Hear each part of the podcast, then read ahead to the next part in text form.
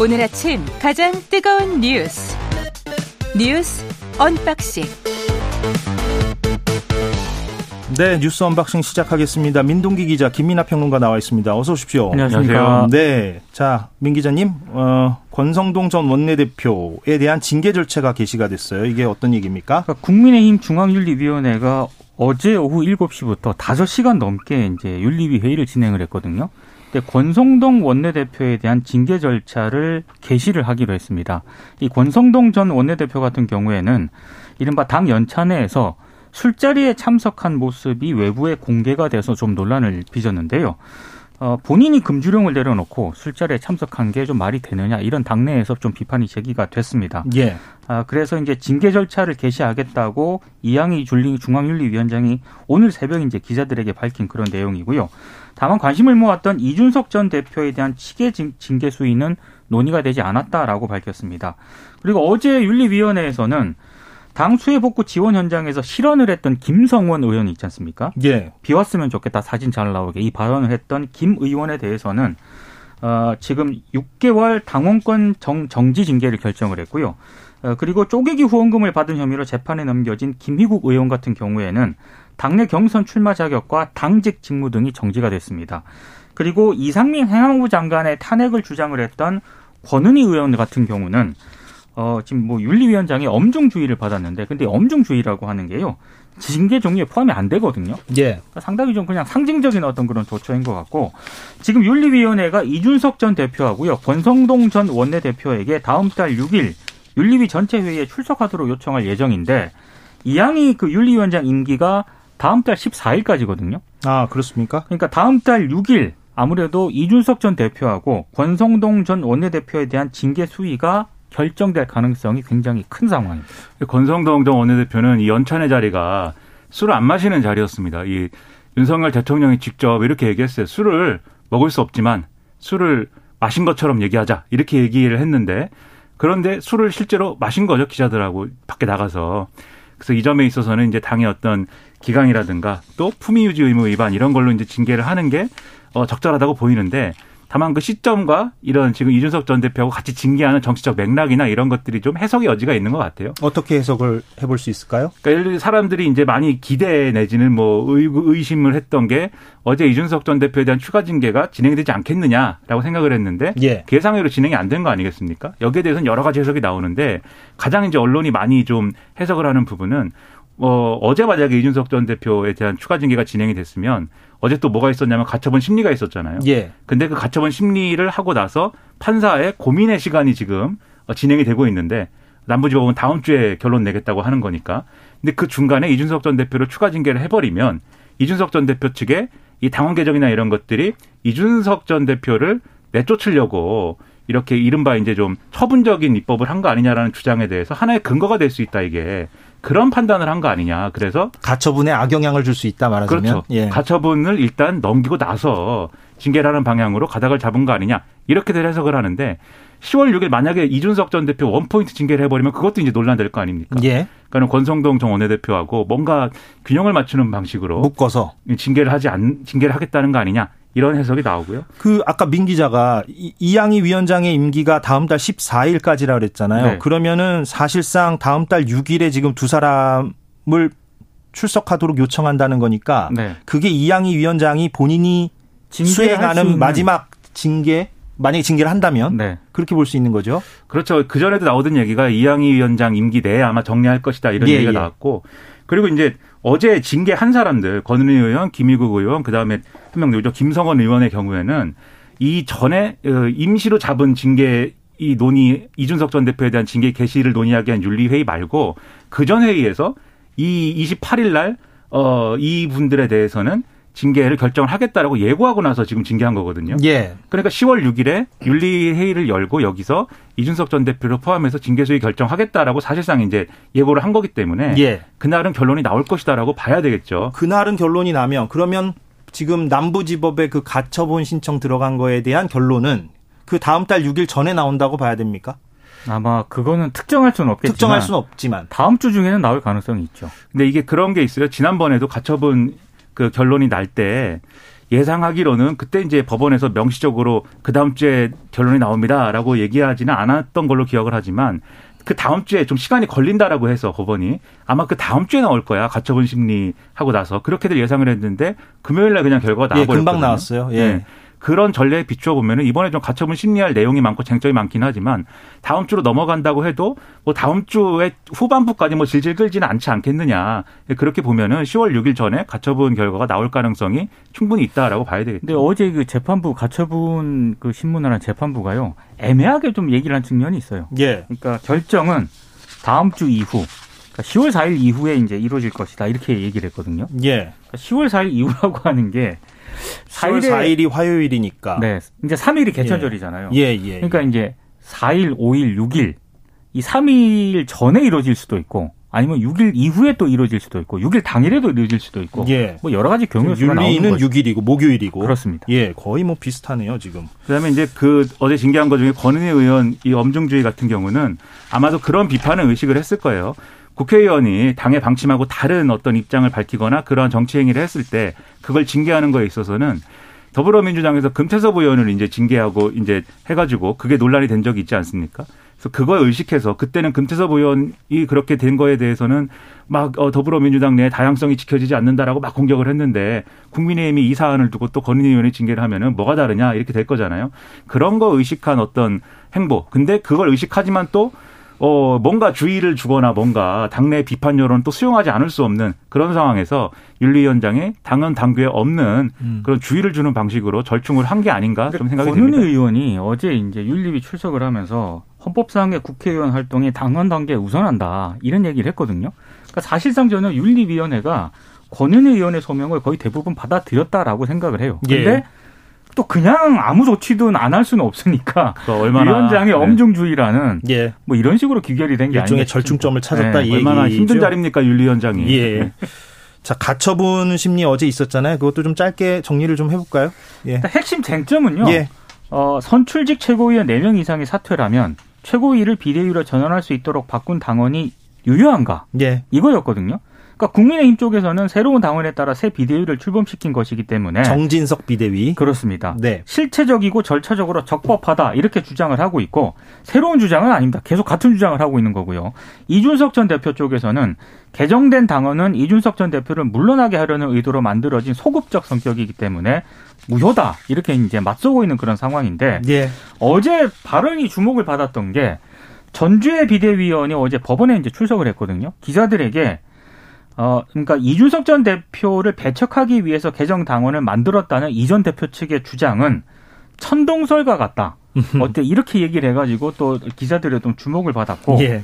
이준석 전 대표는 당이 정신을 차리고 이준석 잡기가 아니라 물가 잡기 환율 잡기에 나섰으면 좋겠다. 예. 이렇게 얘기를 한 게 언론에 좀 많이 관심을 좀 받았습니다. 그러니까 이준석 대표 측 주장 중에 재밌었던 게 전주의 비대위원의 경우는 이전에 주호영 비대위에서도 비대위원이었지 않습니까? 그렇죠. 근데 그때 이 전원 사퇴했었잖아요. 이 정진석 비대위로 넘어오는 과정에서 그때는 일신상의 이유로 사퇴한다고 그랬는데 바로 정진석 비대위에 합류를 한 걸 보면은 그 일신상의 이유가 뭔지 알아야 되겠다.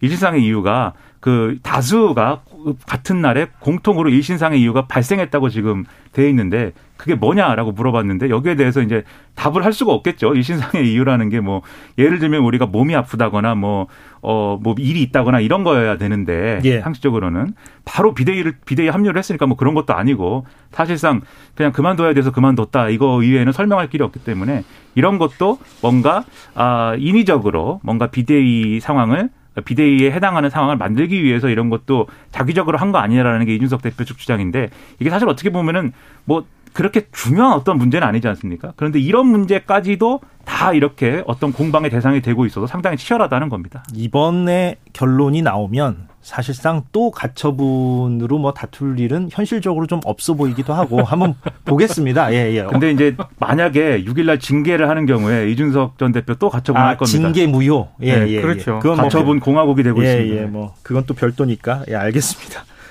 한번 지켜보는 걸로 하고 국민의힘 의원들이 어제 MBC를 항의 방문했어요. 어제 이제 입구가 봉쇄가 됐거든요. 어, 경찰이 이제 좀 현장에 있었는데 그래서 국민의힘 의원들이 그 MBC 건물 앞에서 건물 안으로는 못 들어갔죠? 못 들어갔습니다. 예. 구성원들이 일단 막고 있어가지고요. 그 MBC는 사과하라. 그리고 박성재 사장 사퇴 이런 구호를 외쳤고 또 MBC 내부에서도 구성원들이 또 손팻말을 들고요. 습관적인 항의 방문, 언론 탓하지 말고 확인부터 하라. 그리고 돌아가서 일 좀 하라. 뭐 이렇게 응수를 하기도 했습니다. 근데 국민의힘 의원들 같은 경우에는 이 어, 권성동 전 원내대표만 하더라도요. MBC가 자막을 조작을 해서 대통령 발언을 왜곡하고 국민을 속였다. 대국민 보이스피싱이다라고 주장을 하면서 MBC 민영화 논의를 진지하게 시작해야 한다라고 얘기를 했습니다. 그리고 오늘 뭐 중앙일보 일부 그 칼럼을 보니까 예. 또 MBC 민영화 얘기를 하고 있더라고요. 그러니까 상당히 좀 이게 또 일부 언론을 중심으로 좀 제기가 되는 그런 이슈인 것 같고 어, 아무튼 국민의힘이 MBC에 대한 공제 수위를 단계적으로 높여나갈 것으로 일단 예상이 되고 있습니다. 예. 오늘 MBC를 어, 명예훼손 위반으로 대검찰청에 고발할 예정이라고 하는데요. 대상이 박성재 사장, 보도국장, 디지털 뉴스 국장 등이라고 밝히고 있습니다. 예. 네, MBC 민영화는 그 얘기하면은 지금 경영진은 좋아할 수도 있어요. 제 생각에는 그러니까 좋아한다기보다는 찬성 의견입니다라고 할 사람도 내부에 있을 수 있다. 어떤 측면에서 그렇습니까? 그러니까 민영화라는 게 이게 이 MBC 민영화는 오래된 쟁점이거든요. 예, 오래된 지금 쟁점이죠. 이제 공영방송이 처음부터 공영방송이었던 것은 아닌데 중간에 여러 가지 정치적인 어떤 굴곡을 겪으면서 이렇게 된 거에 대해서 민영화를 했으면 좋겠다는 의견이 내부에 정파로 이렇게 나눠져 있는 상황은 아니에요. 민영화 필요하다고 주장하는 이런 사람들도 있기 때문에 이건 별도의 논의가 필요한 것 같고 바람직하냐 글로 가야 되냐 이거에 대해서는 좀 문제라고 생각되는 거는 국민의힘 의원들이 어쨌든 이렇게 항의성 방문을 할 수 있다고 보는데 이 한 차례로 뭐 그냥 끝나는 캠페인성이냐 그렇지가 않고 앞으로 계속 갈 수밖에 없는 우리가 다자성어 기호지세, 호랑이 등에 올라탄 국면이 돼버렸다는 겁니다. 아마 돌아가고 싶어도 이제 못 돌아가요. 왜냐하면 국정감사에 다 불러야 되지 않습니까? MBC 사람들을. MBC 관계자들을 불러가지고 왜 그랬냐 물어봐야 되고 그 다음에 상임위에서 또 공영방송 지배구조 개선이라든가 이런 법 제도 논의할 때도 MBC 얘기를 또 계속 할 거예요 아마. 그렇게 되면은 이게 거의 MBC 이, 이걸 가지고 이 쟁점을 가지고 계속 끌고 가야 되는데 그 과연 국민의힘에 도움이 되는 일이고 여론에 좋게 반영되는 일이냐에 대해서는 내부에서도 고민이 상당히 클 건데 예. 결국 이 문제에 대해서는 대통령실이 좀 방향을 바꿔주거나 해야 되는데 그럴 기미가 전혀 없어서 국민의힘으로서는 이중적인 고민에 좀 빠져 있지 않을까 생각이 됩니다. 동아일보의 김순덕 논설위원이라고 있는데요. 오늘 칼럼을 썼던데. 대기자. 예. 네, 대기자인데 네. 어, 그 법적 대응하는 거 있지 않습니까? 하지 말라고 조언을 하고 있더라고요. 예. 다 대법원, 대법원에서 네. 다 무죄로 판결이 난다. 보수 언론에서도 그렇습니다. 예, 그렇게 예. 조언을 했다는 거고 알겠습니다. 예. 이재명 대표가 어제 어, 교섭 단체 대표 연설을 국회에서 했어요. 짧게 좀 짚어볼까요? 그러니까 기본 사회를 의제로 제시한 게 눈길을 끌었고요. 그리고 현행 대통령 5년 단임제를 4년 중임제로 바꾸는 개헌을 추진하자 이렇게 얘기를 하면서 예. 뭐 대선 결선 투표 도입이라든가 국무총리 국회 추천제, 감사원 국회 이관 등도 새 헌법에 담자 이렇게 제안을 했습니다. 예. 아, 그리고 윤석열 정부의 이른바 시행령 통치, 외교 참사도 강도 높게 비판을 하면서 특히 외교 참사의 책임을 분명히 묻겠다. 이런 점을 좀 언급을 했습니다. 오늘 이과 관련해서는 2부와 3부에서도 저희가 또 얘기를 깊숙하게 할 예정입니다. 예. 외교 참사를 거론했기 때문에 부분을 네, 아무래도 이제 어, 박준희 외교부 장관 해임 건의안 뭐 이렇게 제출하는 거에 대해서 할 거냐 이 문제가 쟁점이 앞으로 될 건데 어제 국민의힘 주호영 원내대표가 어, 김진표 국회의장을 만나서 상정을 자제해달라고 요구를 했거든요. 근데 민주당은 이거는 이 국회의장의 재량이 아니다라고 얘기를 하고 있습니다. 24시간 이후 72시간 내 표결하게 돼 있기 때문에 예. 그냥 표결은 진행을 해야 된다. 오늘 한다는 거죠. 그렇죠. 그래서 예. 오늘 이제 단독으로 처리할 것이냐가 상당히 이제 여러 가지 쟁점이 될 것 같고 그다음에 재밌는 장면이 이재명 대표 이 연설하는데 어 그 국회의원 소환제라든가 이렇게 뭔가 국회의원 특권을 내려놔야 된다 이런 얘기를 하니까 국민의힘 의원들이 막 박수를 쳤습니다. 그래서 이것을 이제 선한 눈으로 보는 분들은 아 저런 정치개혁 이슈에 대해서는 국민의힘 의원들도 동의를 하고 공감을 하는구나 이렇게 봤지만 그런 맥락은 아니었죠. 저처럼 예. 이제 꼬인 사람들은 아 이재명 대표의 방탄 논란 이런 것을 강조하고 싶은 마음에 좀 비꼬는 의미로 박수를 쳤구나 이렇게 생각을 했는데 뭐 판단은 청취자의 몫이 아닐까 싶습니다. 후자의 맥락으로 발- 어, 박수를 쳤다고 너무 꼬여 있는 것. 같아요. 네? 이재석 기자님은 네, 역시 기자들이 조금 꼬여 있어요. 이거 어쩔 수 없는 부분이 있습니다. 예.